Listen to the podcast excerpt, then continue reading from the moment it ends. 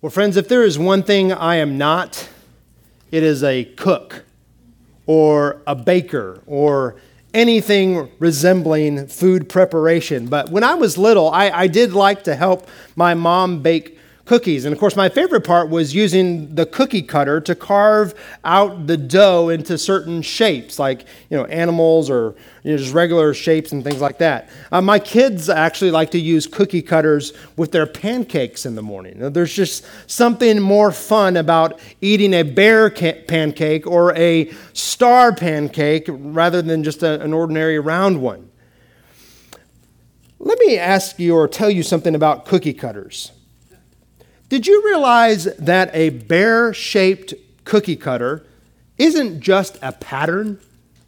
It's a promise. You say, Jon, you have finally lost it.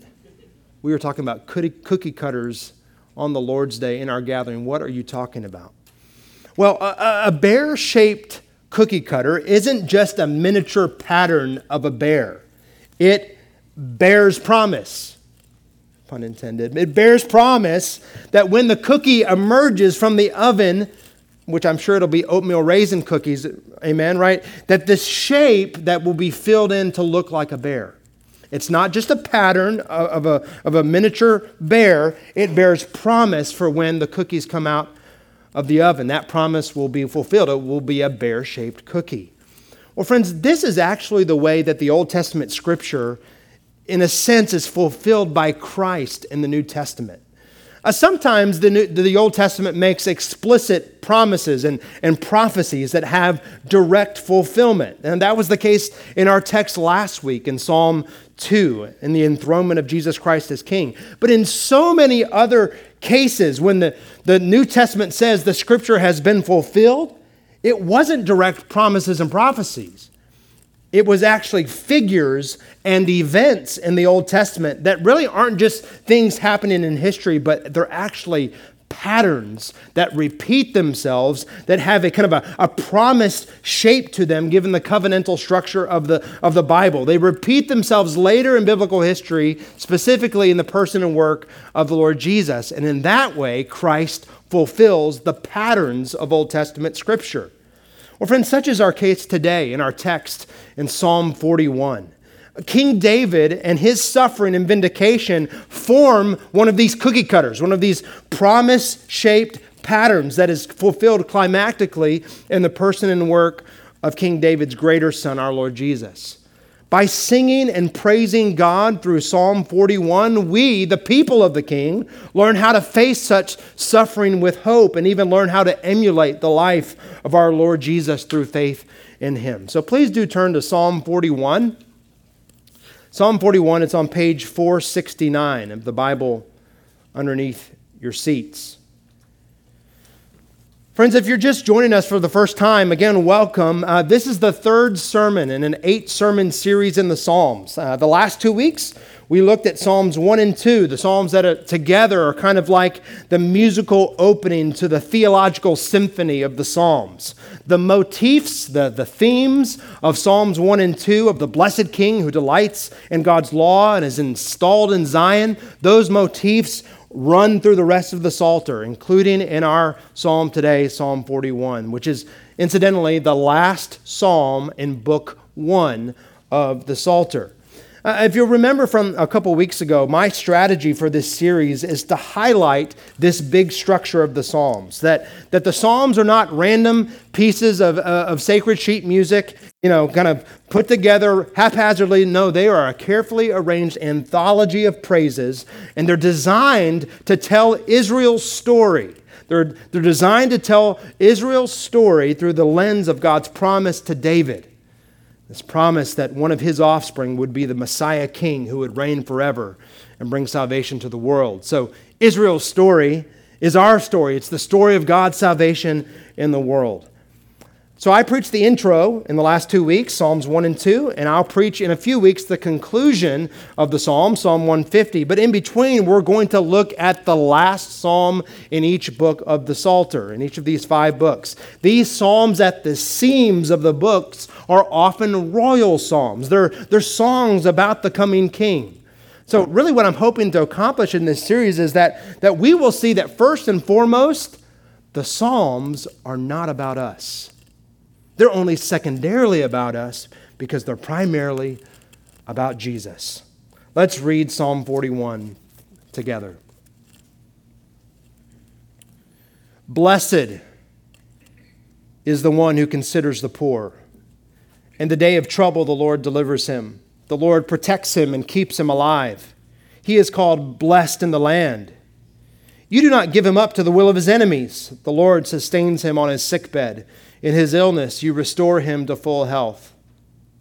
As for me, I said, O Lord, be gracious to me. Heal me, for I have sinned against you. My enemies say of me in malice, When will he die and his name perish? And when one comes to see me, he utters empty words while his heart gathers iniquity. When he goes out, he tells it abroad. All who hate me whisper together about me. They imagine the worst for me.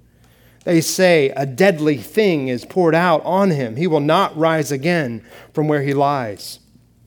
Even my close friend in whom I trusted, who ate my bread, has lifted his heel against me. But you, O Lord, be gracious to me and raise me up that I may repay them. By this I know that you delight in me. My enemy will not shout in triumph over me, but you have upheld me because of my integrity and set me in your presence forever. Blessed be the Lord, the God of Israel, from everlasting to everlasting. Amen and amen. This is the word of the Lord. Friends, Psalm 41 is a fitting way to end book one of the Psalms. You, you can see from the superscription above the psalm, uh, right at the top of Psalm 41, that what we just read is a psalm of David, the great king of Israel, as are the majority of the psalms in book one. The songs of, of book one so often lament David's sufferings as king. David is, is hounded, he's threatened by his enemies. And so he cries out to the Lord, who then responds by protecting the king and delivering him. Even in David's dark night of the soul, friends, David was like the Psalm 1 tree planted by the streams of water, whose leaf did not wither in the harshness of suffering. He looked to God in his suffering and he prospered. The, the flow of Psalm 41 is a bit challenging to understand. So let me just kind of break it down for you before we get into the, the nitty gritty, okay? Clearly, David is reflecting upon a, a, time of intense suffering in his life. He, w- he was on his sick bed, and his enemies sought to take advantage of him while he was down for the count. The fact that Psalm 41 speaks of a, of a treacherous friend who betrayed David, I think tips us off to the fact that Psalm 41 is probably, not for sure on this, but probably set in the same context as Psalm 3 at the very beginning of Book 1. The superscription above Psalm 3 tells us that it's a song written for the time when David fled from his son Absalom. Perhaps you know the story. And if you don't, all you have to do is read 2 Samuel 15 to 18 this afternoon. 2 Samuel 15 to 18 tells us that David's son Absalom tried to usurp David's throne in an all out rebellion against his father. And that wasn't the only betrayal. David's trusted advisor and friend Ahithophel turned against David and became Absalom's counselor during the rebellion. So it seems likely that given this talk of betrayal in Psalm 41, David is lamenting and he is giving thanks about what he experienced when, and, and during this time when his own son and his close friend betrayed him. David prays for God's mercy and he expresses confidence that his prayer will be answered since he has sought to be merciful to the weak and needy in the kingdom. Despite sinning grievously at times, David sought to be the type of king that exercises justice for the poor. And he's confident that God would now raise him up and be merciful to this merciful king of his people. Okay, that's really the, the overview of Psalm 41. Here's the main idea. Here's the main idea of the text that I hope will be the main idea of this sermon this morning if I'm doing this work of expositional preaching correctly. Okay? Here's the main idea what is true of the king is true of his people. The Lord is merciful to the merciful, even amid suffering and betrayal. A little bit of a mouthful, But what is true of the king, friends, is true of his people. The king represents the people. The Lord is merciful to the merciful, even amid suffering and betrayal.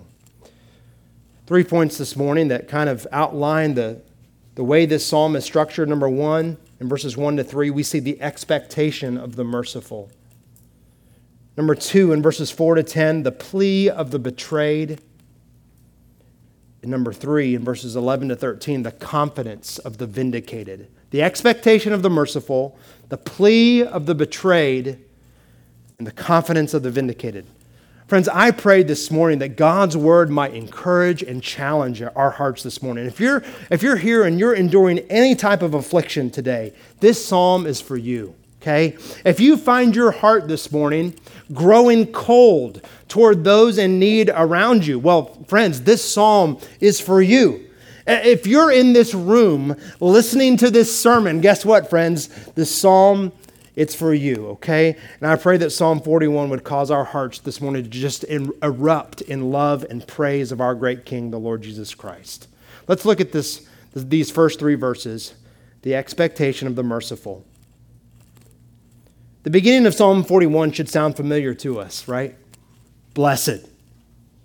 Blessed is the one who considers the poor. Book one ends in the same way the entire Psalter begins with a meditation on this, this blessed life, the life of flourishing and eternal well being. In Psalm 1, the blessed man, what did he do? He delighted himself in God's word and he meditated on it day and night. But now we see this commitment to God's word in action, don't we?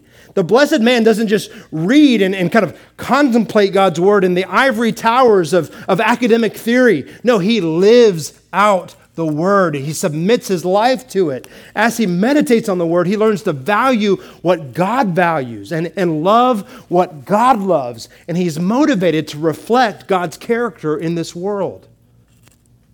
Friends, remember that we learned in Psalms 1 and 2 that, that first and foremost, the blessed man is whom? That's right. It's the future king the Lord promised to raise up to sit on David's throne. It's our Lord Jesus Christ, the Messiah. I don't think we ought to read it any differently here. David is linking the blessed man of Psalm 1 with the blessed man of Psalm 41, right? He wants us to think of this ideal king who will submit to God's law, whose reign will be full of justice for the poor. But notice David David does so. He sings this psalm, he writes this song through the prism of his own life. Okay? David understands that the pattern of his own life will be reenacted whenever the Messiah king is on the scene. The coming king will also receive God's mercy because of his mercy toward the poor. Now, the poor in verse 1 doesn't just describe poverty of resources, it's really a more fully orbed poverty.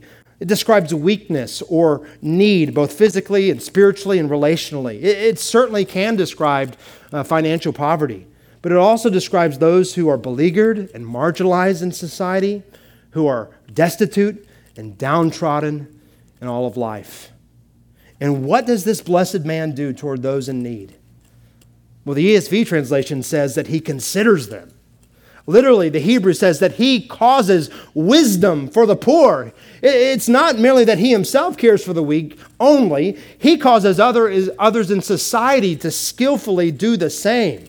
He causes wisdom for the poor. As the king represents his people and living according to God's word, it, it has a trickle down effect, doesn't it? The people then follow the lead of their king in helping the helpless and caring for the downtrodden.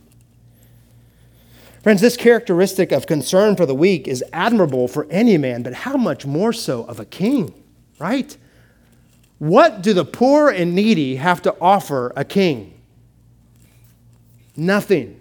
They can't scratch his back if, if he scratches theirs. They, they so often cannot pay back what he offers them. Rather, a godly king's care for the destitute is due only to his regard for the Lord, right? He recognizes that his own sense of mercy should reflect God's heart and God's care for the weak.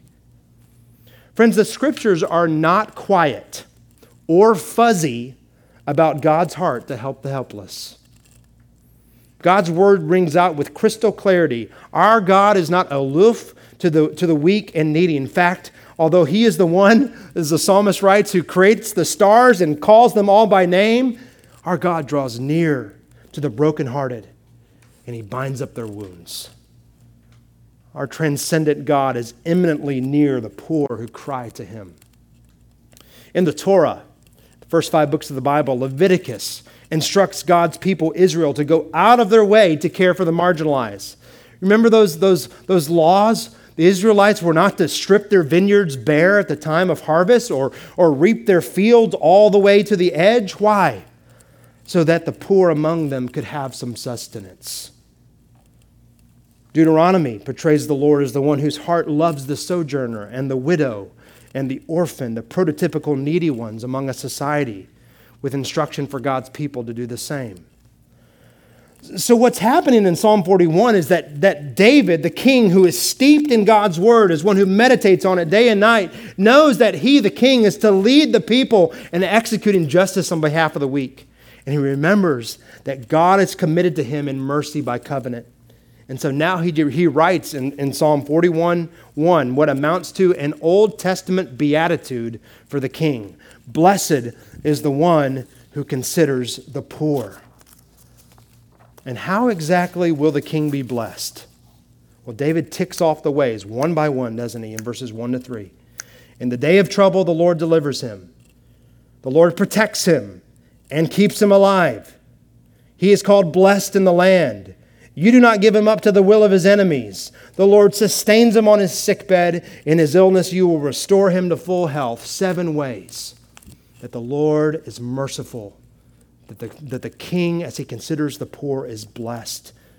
Friends, in other words, David's expectation was that the Lord would be merciful to his merciful king. As the king defends the cause of the poor, the Lord would defend his cause. As the king ensured the protection of the needy, the Lord would ensure his protection. As the king vindicated the weak from oppressors, the Lord would vindicate the king. Friends, I think a, a poignant example of this in David's life is his care for Jonathan's son, Mephibosheth. Remember that? 2 Samuel 9 tells us that story where Mephibosheth's grandpa, King Saul, had ruthlessly sought to kill David, chasing him all over the country. Remember that? But David remembered his oath to his dear friend Jonathan, and he brought Mephibosheth, who was crippled in his feet. He was, he was handicapped. He brought him into his palace, into his house, and he treated Mephibosheth like one of his sons. Mephibosheth had nothing to offer David, and yet he ate at the banquet table of the king. Maybe David even had Mephibosheth in his mind when he wrote Psalm 41, 1 to 3. We don't know, but here's the deal. Here's the deal, friends. What we see in David in part, we see fully and beautifully in the person and work of David's greater son, our Lord Jesus. He is the ultimate blessed one who makes wisdom for the poor and needy. Think of Jesus' earthly ministry. When others moved away from the broken and the needy, Jesus, the King, moved toward them with compassion. He was not repelled, for instance, by the dirty stigma of the leper's uncleanness. Jesus was not peeved at the paralytic who was let down through the roof to interrupt one of his teaching sessions. He did not annihilate the demoniacs at Gadara for their insane rant against him. He did not annoyedly hurry by the two blind men who cried to him in desperation from the side of the road, Have mercy on us, son of David. No, this son of David this Messiah, our Lord and our God, he always considered the weak and the poor. Friends, our Lord Jesus exercised his divine power to roll back the effects of the curse, to heal and to restore, to bring them to wholeness, previewing how life will be in his kingdom to come when suffering and death will be no more. Yes, Jesus cared about people's physical and material poverty. But that concern was just a platform for him to showcase himself as the solution to the spiritual poverty of all mankind. Friends, we are lost and ruined by the fall, aren't we? And yet Jesus considers us. He looked upon our spiritual bankruptcy with compassion. He rescued us from our bondage to sin and our eternal death by bearing that very sin and dying that very death. On the cross, Jesus was broken so that we, the weak, might be healed. He became poor so that we, through his poverty, might know the riches of his salvation. Friends, no wonder this tender king beckons those beleaguered and broken by sin to come to him for rest. Matthew 11. He invites those weighed down by burdens too heavy for them to carry to come to him and to lay their burdens down on his shoulders. He is the king who considers the weak, whose heart yearns for the needy, and who is the only one capable of bearing their burden and giving them rest. So it really shouldn't surprise us, should it, that Jesus' very first recorded sermon about life in his kingdom said this Matthew 5 7. It sounds a lot like Psalm 41 1. Blessed are the merciful, for they shall obtain mercy. While Psalm 41 1 to 3 primarily applies to Israel's king and our Lord Jesus Christ, Friends, there is no question that, w- that what was true of him is also true for us who are united to King Jesus by faith. Blessed are the merciful, they shall obtain mercy. You know, discipleship, friends, is about following Jesus, it's about emulating Jesus, being conformed to his image by the Spirit of God. If you want to follow Jesus faithfully, you know what you're going to have in an increasing way? You're going to have a heart for the weak and the needy. You're going to want to cause wisdom for the poor. We too will be filled with mercy toward the broken. Our friends, this should be the ever increasing culture of Redeeming Grace Church. The, this, this little outpost of Christ's kingdom here in the Southwest Valley, the heartbeat of our church should pulse with members who actively consider one another's need. You remember how James reflected on this type of care? That's really kind of the outward working of faith in a person's life. He wrote in James 2:14, "What good is it, my brothers, if someone says he has faith but does not have works? Can, can that faith save him? If a brother or sister is poorly clothed and lacking in daily food, and one of you says to him, Go in peace, be warmed and filled, without giving them the things needed for the body, what good is that? So also faith by itself, if it does not have works, is dead. In other words, friends, faith works through love. Friends, there are just all kinds of ways to do this, isn't there? Let me pick out a couple simple ones in our body life here at Redeeming Grace.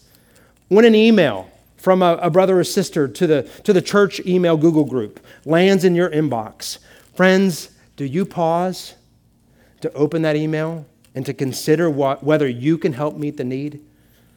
Or are you too busy to even really give it a, a notice, give it an open? As you consider those who have special needs within our body, I'm not talking a mental handicap, I'm talking a particular area of weakness.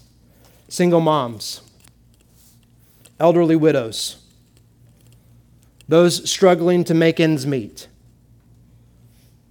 those beleaguered by a mental illness, those grieving the loss of a family member? Is your posture, oh, I'm sure someone else will take care of them? Or do you think, is there a certain way that I can help?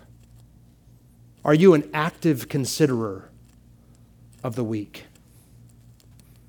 But then, what about our posture toward those outside the walls of our church, the destitute and downtrodden who live and work among us? Friends, do you give them consideration? Do you have eyes to see them in your daily life? You say, Well, Jon, I've, I've heard you say several times that the mission of the church is to make disciples. Our mission is the Great Commission. Yes, absolutely, 100%. Our corporate mission together as the embassy of King Jesus is to make disciples. It's what we do when we gather on the Lord's Day, right?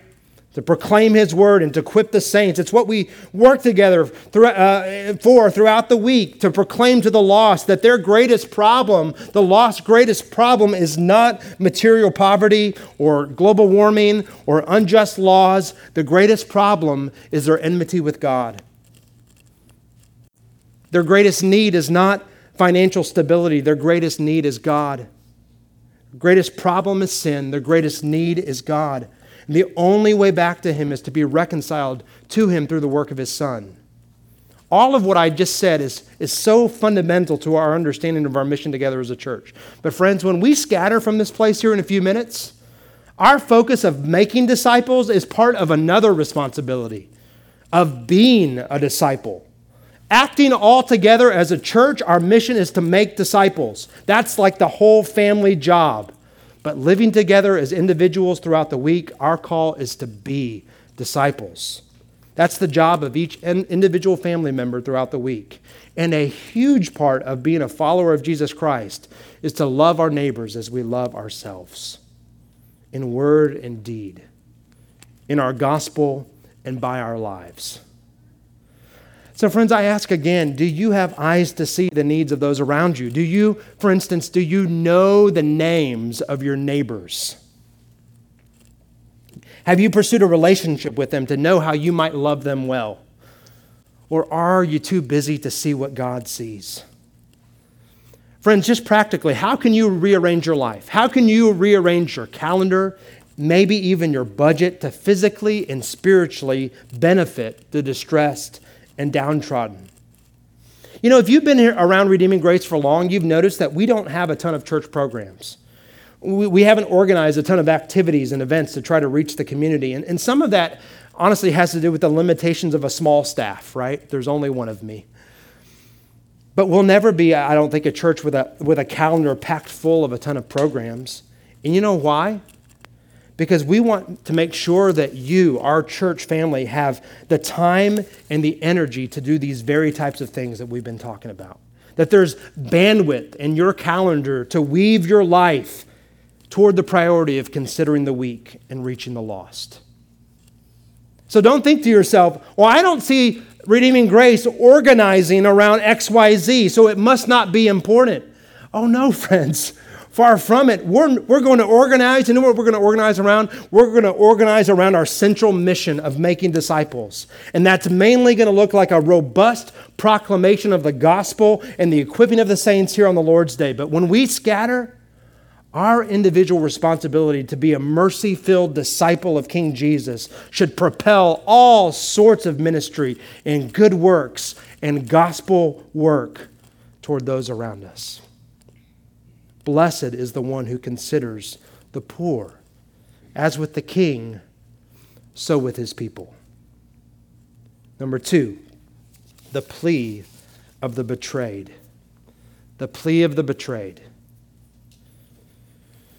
In verses 1 to 3, David contemplates the ways in which God is merciful to his merciful king. And with that expectation kind of in David's hip pocket, he now prays to the Lord for a fresh, fresh experience of that mercy in his hour of need.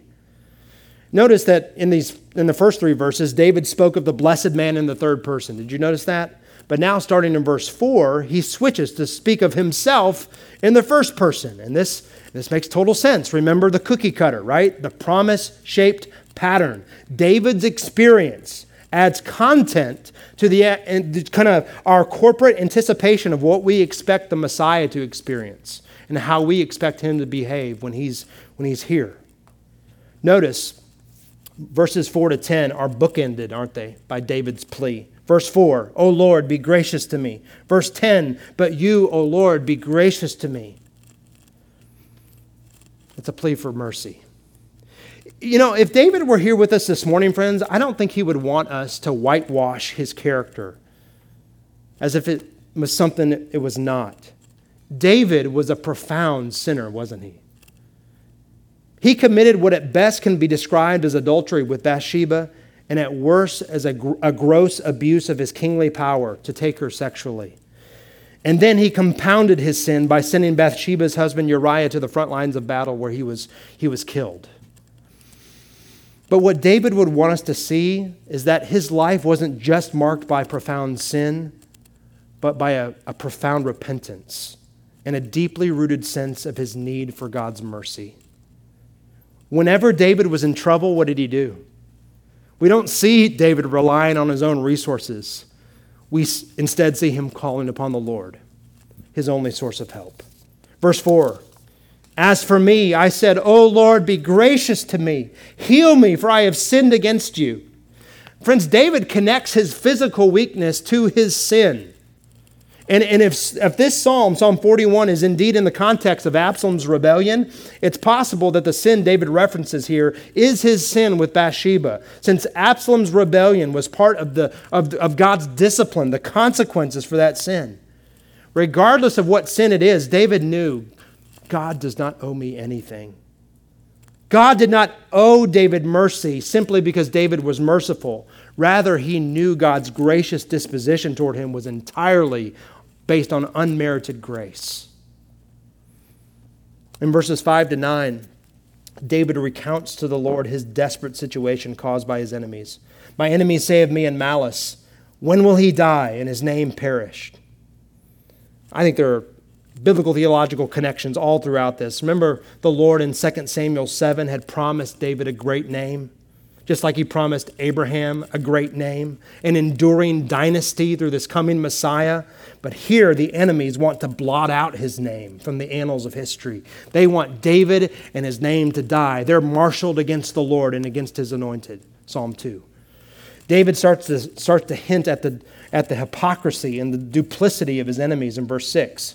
Look at verse 6. And when one comes to see me, he utters empty words, while his heart gathers iniquity. When he goes out, he tells it abroad.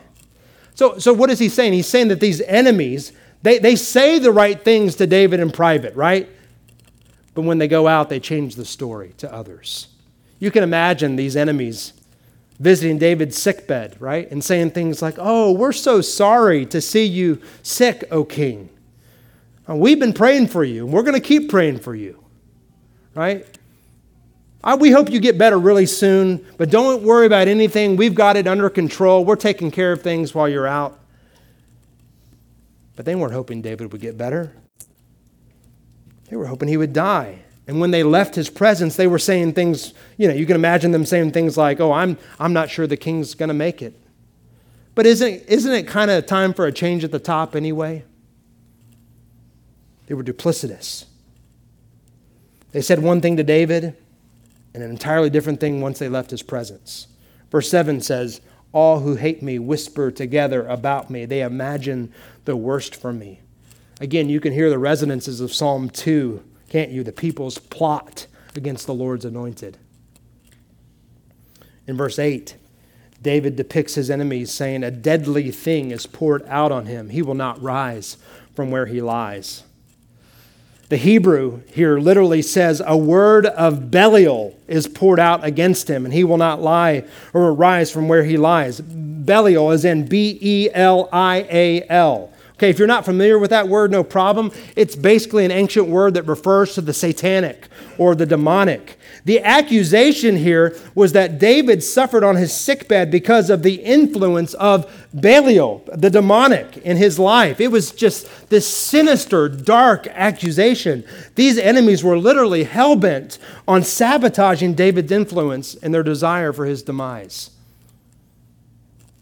And this animosity against David extended even to those who professed to be on his side, to those who owe him loyalty. Look at verse 9. Even my close friend, in whom I trusted, who ate my bread, has lifted his heel against me. It, it wasn't just those who David expected to ally themselves against him that were attacking him, but someone whom he least expected. It was someone David trusted, someone he had extended his own hospitality and home to, which created an obligation of loyalty in the ancient world and even in the, in the modern Middle East. I mean, hospitality is a big deal.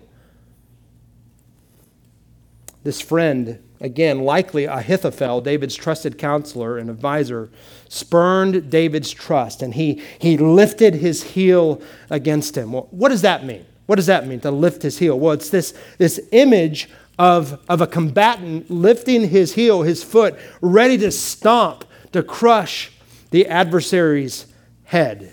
Now, friends, where have we seen this image before in the Bible? That's right, Genesis. Genesis 3:15, the first promise of God's salvation, that the offspring of woman will bruise or crush the serpent's head, who will in turn bruise the heel of the offspring of woman. It's this, this image of total victory for the coming Savior. But here, here, this image is reversed, isn't it? It's the seed of the serpent. It's the enemy trying to crush the head of the king. Friend, you remember that, that line from Shakespeare's uh, Julius Caesar? When Caesar realizes that his best friend Brutus is among the conspirators who tried to assassinate him? What did he say? It's one of the most well known lines in literary history. Et tu, Brute? Even you, Brutus? It's just this moving line because it, it capsulizes the sharp sting of human betrayal. Friends, there are a few things more painful in the human experience than the betrayal of a friend. The opposition of adversaries is one thing. The treachery of a friend is a whole other level of pain. If you've ever gone through this, you know what I'm talking about. We get a sense of how badly this episode hurt David later in the Psalter in Psalm 55. In Psalm 55 4, David writes about his heart being in anguish, and then in verse 12, he says why it's in anguish. He writes, For it is not an enemy who taunts me, then I could bear it. It is not an adversary who deals insolently with me, then I could hide from him. But it is you, a man, my equal, my companion, my familiar friend. We used to take sweet counsel together. Within God's house, we walked in the throng. You can feel the emotion of David's pain. Friends, a consistent theme in King David's description of his sufferings in, in Book One of the Psalms is the piercing pain of betrayal his enemies gain the upper hand through the treachery of his friend. And of course, it's here in verse 9 that we see the pattern of King David's sufferings explicitly fulfilled by his messianic son, our Lord Jesus. Friends, if you were paying attention earlier when Casey read from the scripture in John 13, during that final Passover meal, that first Lord's Supper, Jesus said that Judas's kiss of betrayal fulfilled Psalm 41 9. John 13, 18, I am not speaking of all of you. I know whom I have chosen. But the scripture will be fulfilled. He who ate my bread has lifted his heel against me. I am telling you this now before it takes place, that when it does take place, you may believe that I am he, that I am the Messiah. Again, Jesus fulfills the cookie cutter, this promise shaped pattern of Psalm 41 9. Jesus repeats David's experience at a deeper, climactic way. King David's sufferings, including his betrayal by Ahithophel, was a type, it was a model of his greater son, the, the promised Messiah. Friends, this does not mean that, that everything that happened to David must find its echo in Jesus. But the New Testament understands many of the broad themes of David's life in exactly this way, especially those that focus on his suffering. Friends, I think it's at this point in the text that we should just once again stand in stunned silence and marvel at Jesus' love for us. Because although Jesus repeats the pattern of David's suffering, there is a grand canyon worth of difference between the two. David, David suffered in part because of his sin. Jesus, though sinless, suffered for your sins and mine. David's sufferings at the hands of his enemies were unexpected. He didn't always understand them. Jesus came into this world for the express purpose of suffering at the hands of his enemies. He predicted his violent death at the hands of the religious leaders, and he even predicted ahead of time his own betrayal by Judas, one of his 12 disciples. And yet he walked the road of suffering anyway, willingly to rescue and forgive us. Friends, if, if our Christ was not spared from the pain of suffering and betrayal, neither should we expect to be. The servant is not greater than his master. In fact, when we walk the road of faith filled obedience, we become sharers in the sufferings of Christ. The king's sufferings are often embodied by his people. Perhaps you, friend, have suffered in this way. You've experienced the betrayer's kiss when a family member or friend or coworker turn their back on you, maybe even because of your confession that Jesus Christ is Lord. Oh, friends, one of the beautiful things about our gospel is that we have a Savior and King who doesn't just send out his condolences or a best wishes card in the face of such suffering, but one who knows our pain and our hurt because he too suffered in this way, yet without sin. He's a faithful high priest who intercedes for us even as we pray for healing and relief. Friends, I'm thinking this morning of uh, those of you who've suffered an unjust divorce or physical and sexual abuse by a family member or something lesser like the defamatory lies of a coworker trying to curry favor with your boss. Well, friends, these are deeply painful and traumatic experiences. But the good news this morning is that you can suffer with hope knowing that you have a compassionate king who bore up under this, these same types of suffering so that you might have hope and help in your hour of need. Friends, this is not just theoretical theology in Psalm 41. This is massively practical theology. The only way to know comfort when you look into the black abyss of your affliction, even the type of mistreatments that, that will not have closure here on this earth, the only way to endure that black night is to look at Jesus and to let your burden rest with him. He is a sympathetic and gentle Savior who takes up your cause. As you walk the road of obedience in your suffering, you can be confident that the road that you travel with Him leads to glory and vindication and relief. And that brings us to point three the confidence of the vindicated. David closed his prayer in the same way he opened it. He cried out to the Lord for his grace.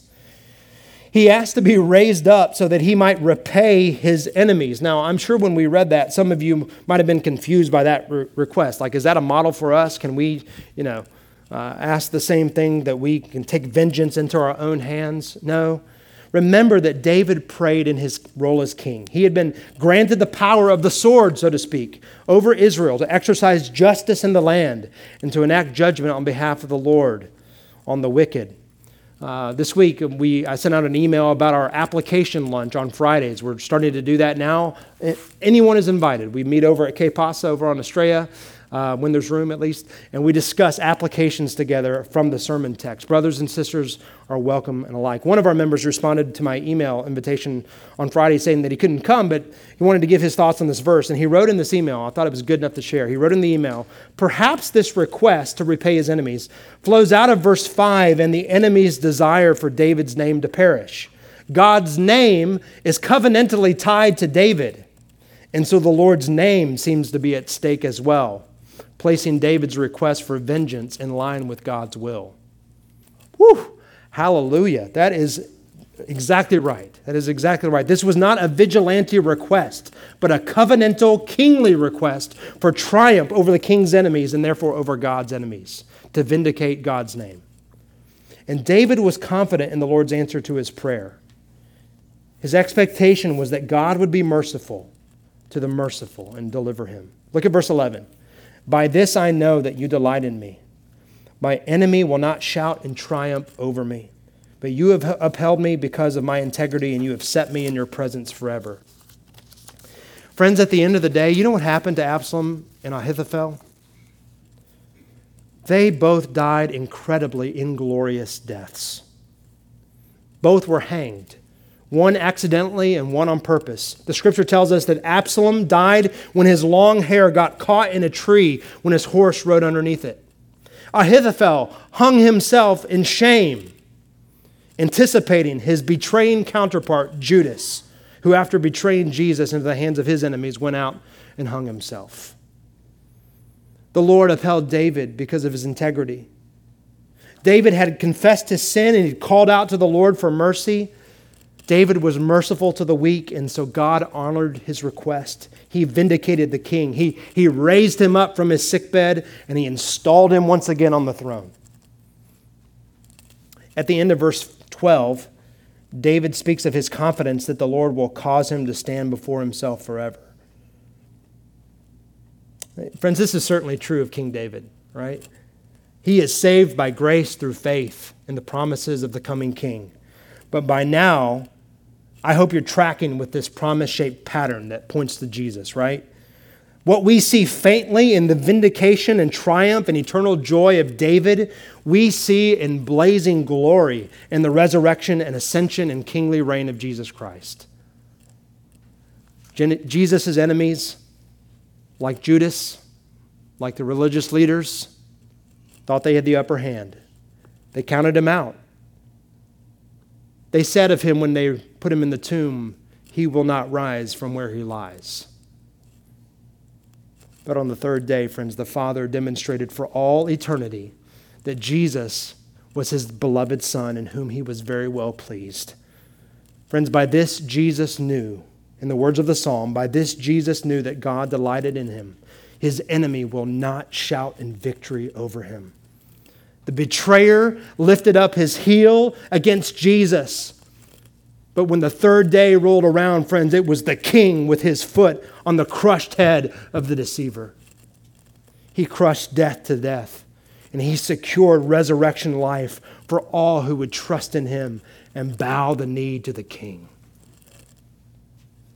Friends, you want to know why we can be so confident in this grace filled expectation of Psalm 41 1 and Matthew 5 7? Blessed are the merciful, for they shall obtain mercy. You want to know why your behind the scenes deeds of love on behalf of the weak will be shouted from the housetops one day?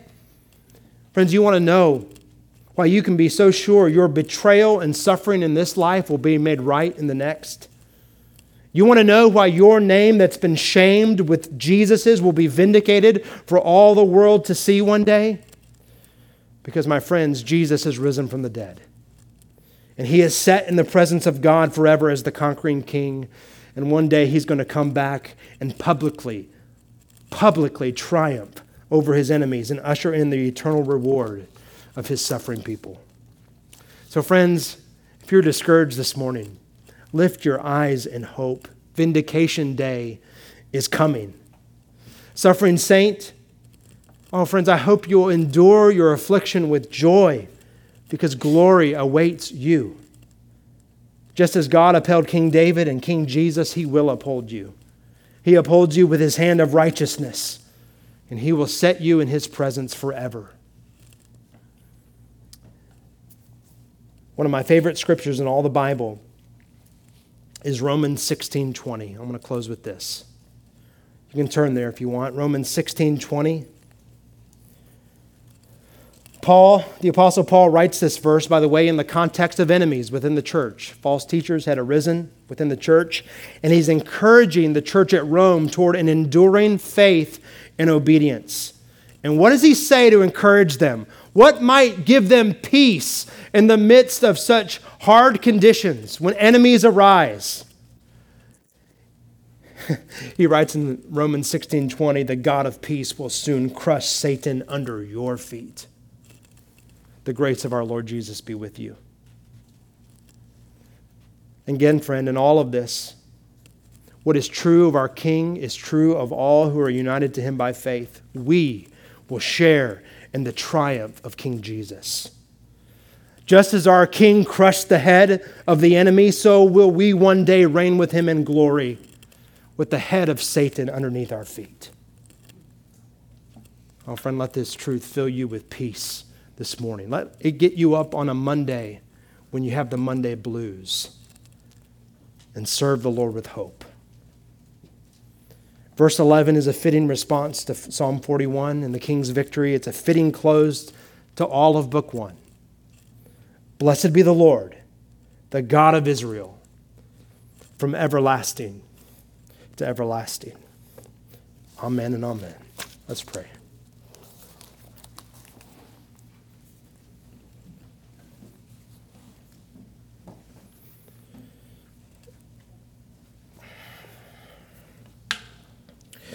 Our Lord Jesus, we, we honor you and we praise you this morning as our merciful, humble King.